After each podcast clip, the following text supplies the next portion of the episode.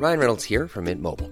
With the price of just about everything going up during inflation, we thought we'd bring our prices down. So to help us, we brought in a reverse auctioneer, which is apparently a thing. Mint Mobile unlimited premium wireless. Ready to get 30, 30, bit to get 30, bit to get 20, 20, 20, bit to get 20, 20, bit to get 15, 15, 15, 15 just 15 bucks a month. So, Give it a try at mintmobile.com slash switch. $45 upfront for three months plus taxes and fees. Promo for new customers for limited time. Unlimited more than 40 gigabytes per month. Slows. Full terms at mintmobile.com.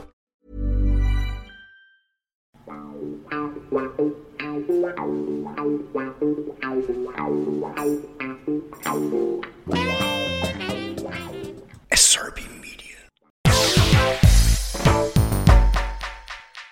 Sit back and enjoy these tales from our friends whose company we've enjoyed over the years. semi final, I, I definitely would have been left out. Nobby came into the team and Nobby got injured. And definitely I wouldn't have played in the semi final if Nobby had been fit, or the final for that matter. And for, strangely funny enough, I, I, I, in the final, I had no nerves at all because I thought, I'm looking to be playing in this match because I knew if Nobby was fit, I was going to play. So I'm just going to go out and play. And I was, I was, I was okay. I played well in, in the final. But, that, but apart from the, the, the Charity Shield, that was my last match for Manchester. But I knew I had to go. I mean, Matt lost total confidence in me after the Spurs game. He never, he never said a word to me. He didn't say, "Look, you're only young and you can come on," and that. It was just, just out, and that was it. So it wasn't, uh, it wasn't a happy time at that particular time. Now, you did have some happy summers with Nobby because Nobby is your bro- was your brother-in-law. He, he married Yeah. your uh, your sister, didn't he? So, Yes. uh, you know, you had great times with Nobby. He was a great Oh, yeah. character, wasn't he? And and again, reading your book, you would think that Nobby was a professor, not a footballer. He didn't look like a footballer. In fact, I think he come as a centre half originally for Man United. No, he's no, he's no, he was, he was, he was always a wing half. Or Oh, was he a winger? right. Yeah, he, but he had bad eyesight. You know, Nobby was, was had had had uh, uh, the, the things in his eyes when when they were like bottles. You know, they, they, they, at that time, but Nobby had a great attitude. Yes. You know, he had a great attitude, and he was a he was a really good, good, fine uh, individual. Apart from being a fun, Nobby was a lovely character, Yeah. and gave every he loved Manchester United. He loved Manchester United. And it was strange at the time. I, I was in digs with Nobby, or in his house actually, at the time uh, when this was going on. I mean, there's no doubt Nobby had to play in a match, I think, four or five days before the cup final to prove his fitness, and he broke down. But Nobby, I would definitely wouldn't have played in the final at that time if Nobby had, had been uh, had been fit. SRB Media. What happened when your house burnt down? That's a classic, that is. It was funny, that. What happened, Tone? Well, no, well, I'd, I'd, uh, I'd, me, I'd me mates come up from Liverpool watch, watch a game. Uh, and what happened on, on a, on a Friday, me, I always, it, it was me Shake n' Vac day. What I mean by Shake n' Vac day is that I'd go out to training on a Friday, Yeah. I'd put some Shake n' Vac down, uh, and I come home and do all the evening, so my house was clean for the weekend. You know, Yeah. this me, me day. Uh, and it was one of the time we used to have roller locks under the stairs, and it was like papers in there and, and air sprays, not air spray, you know, aerosols like Yeah, yeah, yeah. pledge and stuff like that. Yeah. And what happened? Obviously, I didn't smoke. but I had some tin waste, tin waste paper bins, and uh, a couple of lads come down with some. I said, if you're going to smoke, go outside and put the the dockers. Used to have dockers then in in the uh, in the tin. It was, you know. I said, look, I'm going out. Do do the hoovering for us. a couple of lads from Liverpool come. They're doing the hoovers. Lovely. Come on, they're nice. And but what they went and done, they went and hoovered the uh, cigarette stub up into the hoover.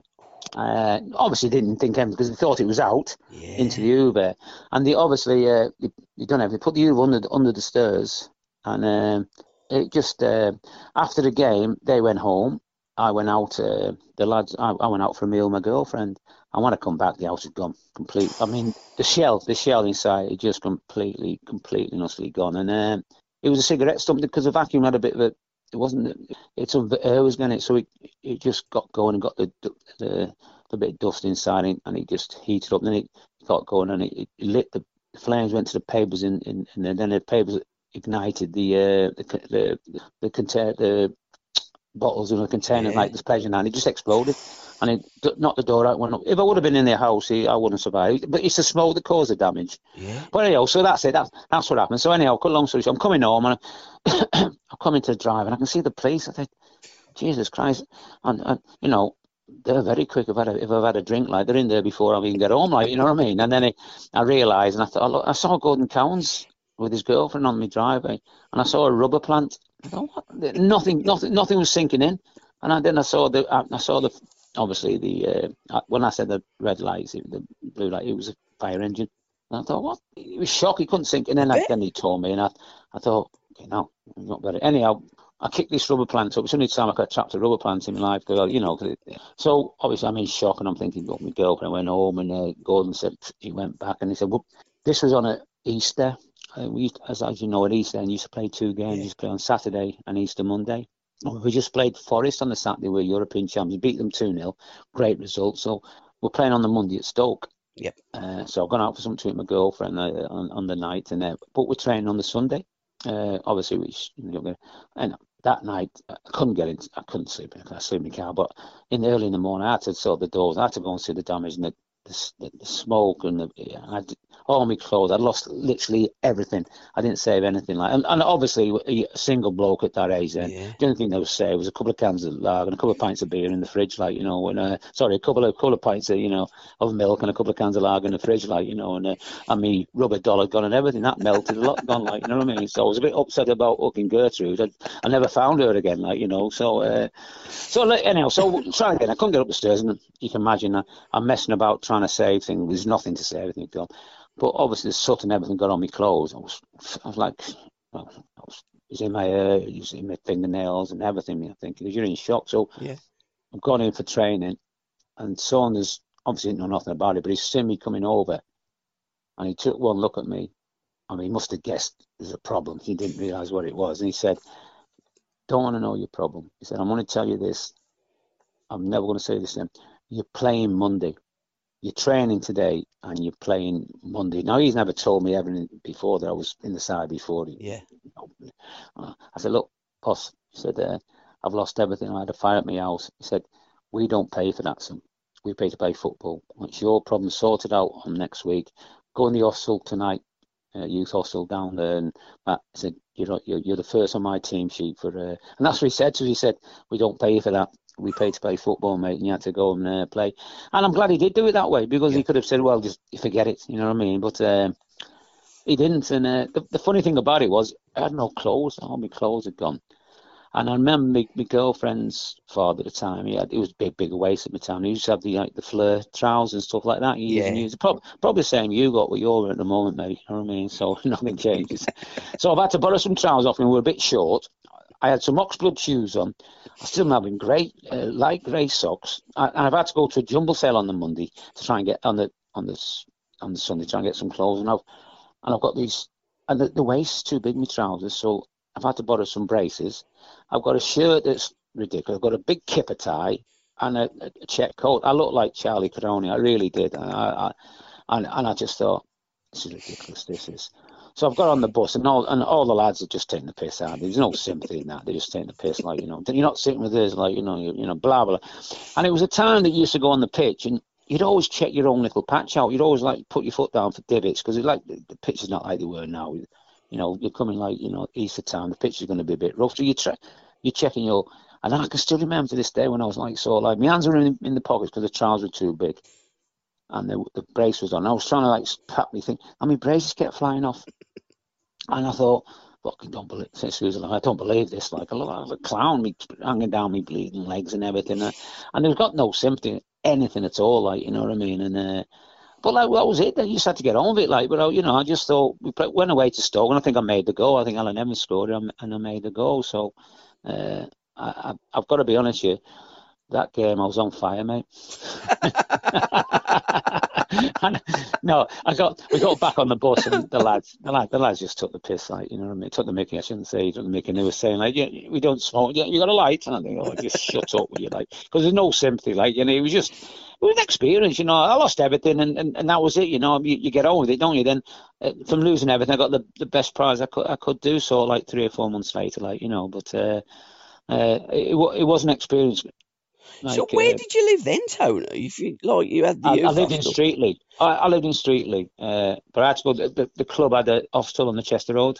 Right. Okay. And I, and I had to go. I had to go there until until my house sort, what sorted out. So I had to go back into the hostel. And I, I can still remember one time in the hostel, uh, Brian McClure all them lads, they all been great players. I was there one day, and all of a sudden it started to hit me about this. My house is blah blah blah. And uh, they had a cat, a cat in, in the hostel, and um, it was on the, the phone. And there was no mobile phones. I remember, and was, the phone was on the wall. Yeah. And the phone went, and uh, Jim, uh, I think it was. Uh, yeah, Jim Williams he was. It's on the phone. So I've got into the hall and, I don't know, somebody from back home phoned up and I was on there for about five minutes. And when I come back, because all lads used to eat together in this big table, when I come back, the bleeding scabby cat was eating me, eating me dinner, wasn't it? And and nobody was saying anything to it, like, and I thought, it just dummied I thought I was going to strangle the cat, like, you know what I mean? So I thought, that, that puts it all in, yeah, I've lost me house, lost everything else, and even the cat's now are eating me bleeding dinner, like, you know what I mean? And, uh, SRB Media.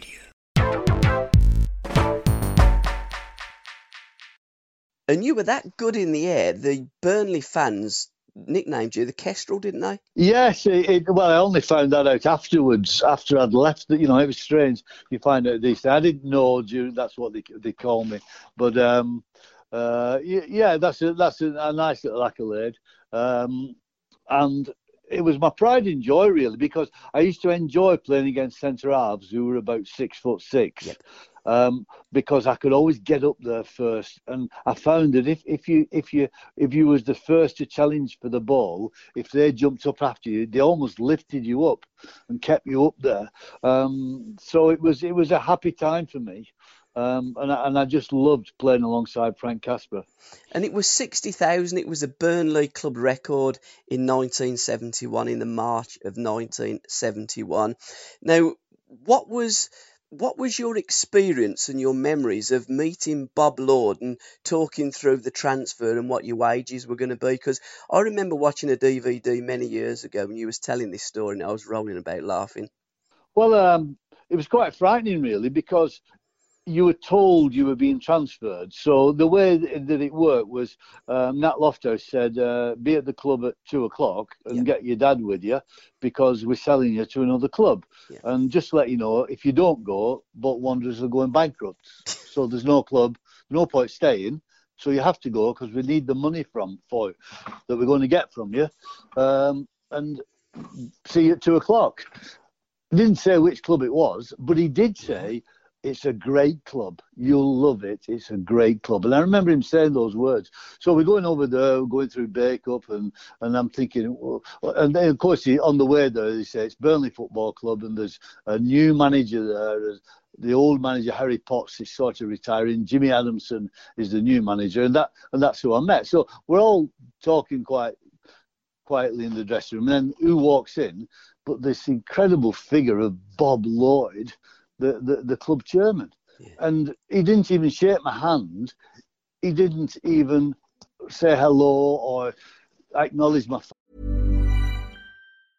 As a person with a very deep voice, I'm hired all the time for advertising campaigns. But a deep voice doesn't sell B2B, and advertising on the wrong platform doesn't sell B2B either. That's why, if you're a B2B marketer, you should use LinkedIn ads. LinkedIn has the targeting capabilities to help you reach the world's largest professional audience. That's right, over 70 million decision makers all in one place. All the big wigs, then medium wigs, also small wigs who are on the path to becoming big wigs. Okay, that's enough about wigs. LinkedIn ads allows you to focus on getting your B2B message to the right people. So, does that mean you should use ads on LinkedIn instead of hiring me, the man with the deepest voice in the world? Yes. Yes, it does. Get started today and see why LinkedIn is the place to be to be. We'll even give you a $100 credit on your next campaign. Go to linkedin.com slash results to claim your credit. That's linkedin.com slash results. Terms and conditions apply. Tired of ads barging into your favorite news podcasts? Good news. Ad-free listening is available on Amazon Music for all the music plus top podcasts included with your Prime membership. Stay up to date on everything newsworthy by downloading the Amazon Music app for free or go to amazon.com slash news ad free. That's amazon.com slash news ad free to catch up on the latest episodes without the ads. Father, he walked up to me and he, he literally wagged his finger in front of my face And he said, You're on 80 quid a week, extra 50 quid if we win. If you don't score 20 goals a season, you're on your bike back to Bolton. Have you anything to say? And he was like, oh. and, and as he said, Have you anything to say? He took his hearing aids out. He had two great big black hearing aids, and he put both his hearing aids on my contract. and he said, he said, "You've anything to say? I can hear bugger all." And that was it. So we all just stood there around the, the, this boardroom table. So I cheekily wrote my name on the contract without going any further. And I thought, you crafty, and I whispered under my breath, you crafty old bugger.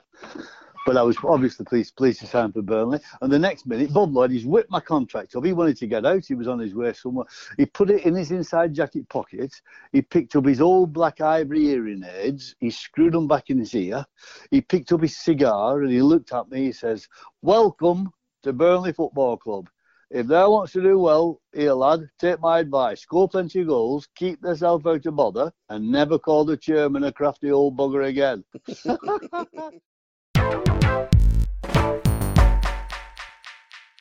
SRB Media.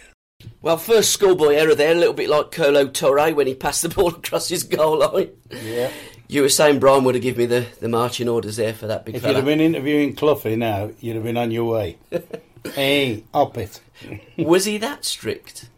He, uh, he, he was strict. He was. Yeah. It depended what mood he in. I mean, I, I loved him. I, I got on great with him and had some fair old tussles with him. He used to make me laugh. I, I couldn't stop laughing at him half the time. Um, but yeah, it, for me, people talk about the all-time greats.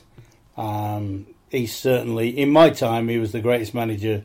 I think it's greatest British manager I competed against anyway. How difficult was he? Because you had quite a few, I wouldn't say set twos, but you must have had one or two shenanigans with Cloughie. Not really. No, I tell you what. When when I was at West Brom, I got on great with him. Yeah.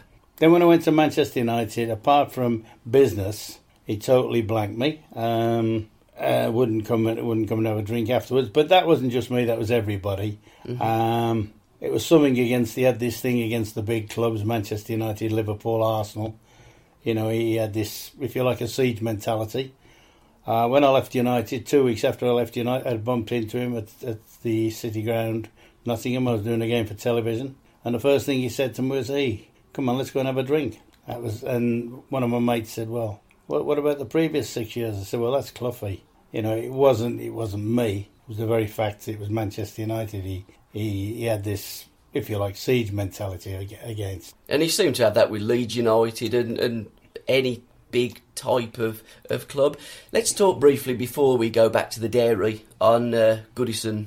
When you were at Albion, you had, I remember you telling me a while ago, uh, a situation with Cloughie and, and the dugouts. Oh yeah, yeah. yeah. Brian Brian had his special dugout, didn't yeah. he? Well, yeah, it rebounded on me years later. But what it was, when you used to play at the City Ground, the visiting dugout, the the, the uh, tunnel was right down the end, right down in one corner where the teams came out. The visitors' dugout was to the left of that. Brian used to have his own dugout right on the halfway line.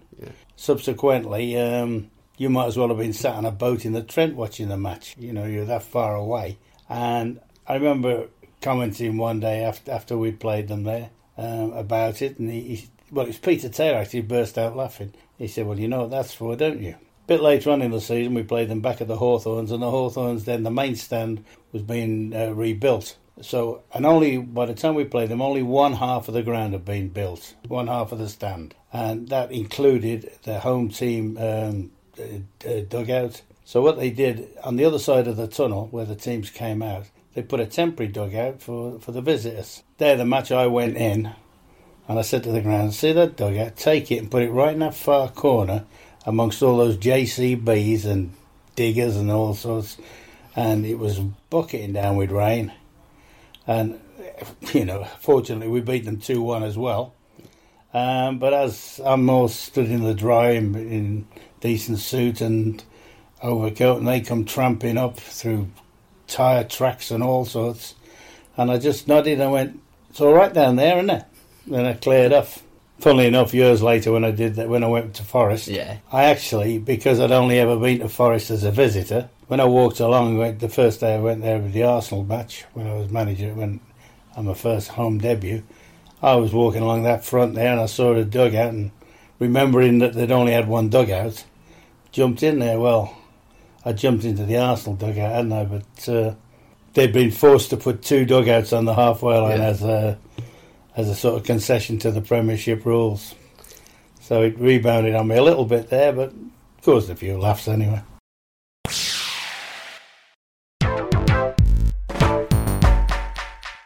Incredible. What also was incredible was your goal against Everton uh, at Goodison. Voted goal of the season as well. That must have been, if you could replay one of the games of that season, would I be right in saying it would have been that game? Yeah, not for the goal. Right, for the, okay. For, for the the performance of the lads in Everton because yeah. Everton was always a, always a hard place to go to. Little ground, passionate supporters on top of you, a great stadium to play in because you can sense the atmosphere. You're, it's like it's like a coliseum. You go in there and the stands are up there, and you, you know, and, and they're on, and you know they buzz Everton. The first twenty minutes they come at you, was the crowd demand that, you know, and um, it was just you know the, the overall performance we were superb. There's only one performance we put in better than that one that was that when we beat Liverpool at home. I'm convinced we beat Liverpool at home. But that one against Everton, Saunders said, I did, have you heard the story of, what was leading up to that? Well, well, I'll go to it. Let's let's be honest. One of one of Saunders' magic tricks again. um, on the Friday, Saunders always do set pieces and free kicks, yep. for and against, yep. mainly against. You know. So what he used to do, he used to have sort of people who weren't playing, squad players in the wall, so the first team lads would uh, practice the free kicks. Yeah and he'd always give a bib to the you know the lads who weren't playing. So he's come up to me and he said, "Yeah." Said, well, "What do you want me to do with that?" I said, "You weren't it. You're in the wall. I can take the piss, any." So you're in the wall. And the lads are looking at me saying, "What's what's happening?" He's in the wall. And what's going on? Blah blah blah. And obviously they were taking the free kicks. I've got no interest then of trying to stop a ball. Like you know, ball's coming to, I'll just let it go. Because I thought, oh, I, just, I couldn't get around my head. I'd probably been well. I've been consistent all that season. I missed a game and I'm done well. And then I was walking off. He said, um, you're not playing tomorrow, Anthony. I'm shocked. Like, why? He said, well, I know you like such a hard game tomorrow at Everton. Like, you know, we need 11 proper pros. Like, you know, they're going to be on. I said, I know what you're going to be like. You're going to be back home with all your friends and your family there. You'll be, you're going to be showing off. You'll be doing your little flicks and doing this and that. And we can't have that. We need 11 pros. We've got to get a result tomorrow. They're going to be at us and blah, blah, blah. So I think it's better if you just sit on the bench and, you know, we'll, we'll get some. I'm gutted. I'm thinking, and he just walked away. So you're not playing. Simple as that. Uh, for that reason, because I'll, I'll be too flash. I'll be trying to do things. And honestly, and don't forget, it wasn't the time. The time then you didn't have mobile phones like that. So I was phoning home to people. I said, "Look, I'll get your tickets, but I'm not playing." So why? So I told them, I was absolutely gutted. Goodison's my Everton's my team. I had loads of family and friends there. You and I wanted like to play in front of them at Goodison and all that. It was only natural. Anyhow, so we're gone through. I didn't sleep that night. I'm well pissed off. We've gone up to Liverpool and having a meal and had a meal and still hasn't named anything. And, and we've gone to Goodison Park and uh, I'm dejected. I'm at the back of the bus. I'm just, my head's gone. I'm thinking, I can't believe this. Like, you know, the lads know that I'm a bit peed off with the situation. So they're, they're staying away from me, like, you know. Yeah. So we got in the dressing room. He's coming as usual. Took his gloves off as usual, waxed them down, and he said, oh, "I've had a change of mind." He said, uh, "I think the young lad. I think it was Pat. I might have been Pat. I can't remember. I don't know. He think I think the young lad Pat, because he just come from Everton. I think the young lad Pat might be a bit too much for him going back. I think Tony, you're back in the side. Well, my head had gone, and all he'd done, he'd once again a master stroke. He'd wind me up and wind me up to, and I just want to get out there and just show him what a prat he was. Actually, uh, the first two or three minutes and five minutes, I got the ball. And I, listen, could have, they could have put 20 defenders on me and nobody's going to get the ball off me then. And I was going to hit it. And the shot, to be fair, it just, as soon as it hit my foot, and of course, I didn't mean to go in that top corner, but I meant to hit the target. You know what I mean? All these people say they aim for the top corner, pros, the liars. They all, all you just aim for the target, make sure you hit the target, and you got a chance. But as soon as it, it, it left me foot, I, you knew it was it was gonna it was gonna be a good save or it was gonna be a good goal. A bit like a golf shot, you can hit the golf, you know you hit the sweet spot. And he went in, and then my usual, I gave him two fingers, and you know what I mean, and went mad. Uh, but he'd done his job. He was done his job. He wound me up. Was like a bottle of pop. I was, wait, was waiting to explode. And the rest of the game, I'm, I'm saying, he ain't going to take me off in front of my family. No way. No way at all. No. So you, you dug in, you dug in. And I think the overall performance was was absolutely fantastic. I mean, I got goal this season, but I think it was for the move more than anything else, really, because I don't think the ball left the floor, and then he ended up in the top corner, really. So, uh, you know, I'm very grateful for that. You know, uh, one of once again one of Saunders' tricks again. He, he, got the best out of it. He never said nothing to me on the way home. He never said, "Well done, well played," and he and then he pulled me in his office on um, Monday morning. He said, uh, Anthony. so here we go again, Anthony. Fucking the dreaded Anthony's coming up. Anthony, I, I, I've got to say, I thought the best I've seen you play for one or two games. It wouldn't say for that. He said one or two games, you know, blah. He said, but uh, I'm afraid I've got to fine you hundred pound. What are you talking about? He said, you. What do you do after you scored a goal? I said, I just said I'm going to score another one. He said, No, no, no, no. You're being disrespectful. You, you put your things up to me. All right, go out and train. I'll fine you hundred pound, but well done. I can't believe I got goal this season. I got five hundred quid for it. And I realised years later, and I got I got goal of Europe as well in Berlin. I done the same. I got fined hundred quid for that. And um, I realised why Sons had that million pound house in in, um, in Solihull was all the fines he was getting off me. Like you know what I mean? So uh, SRB Media.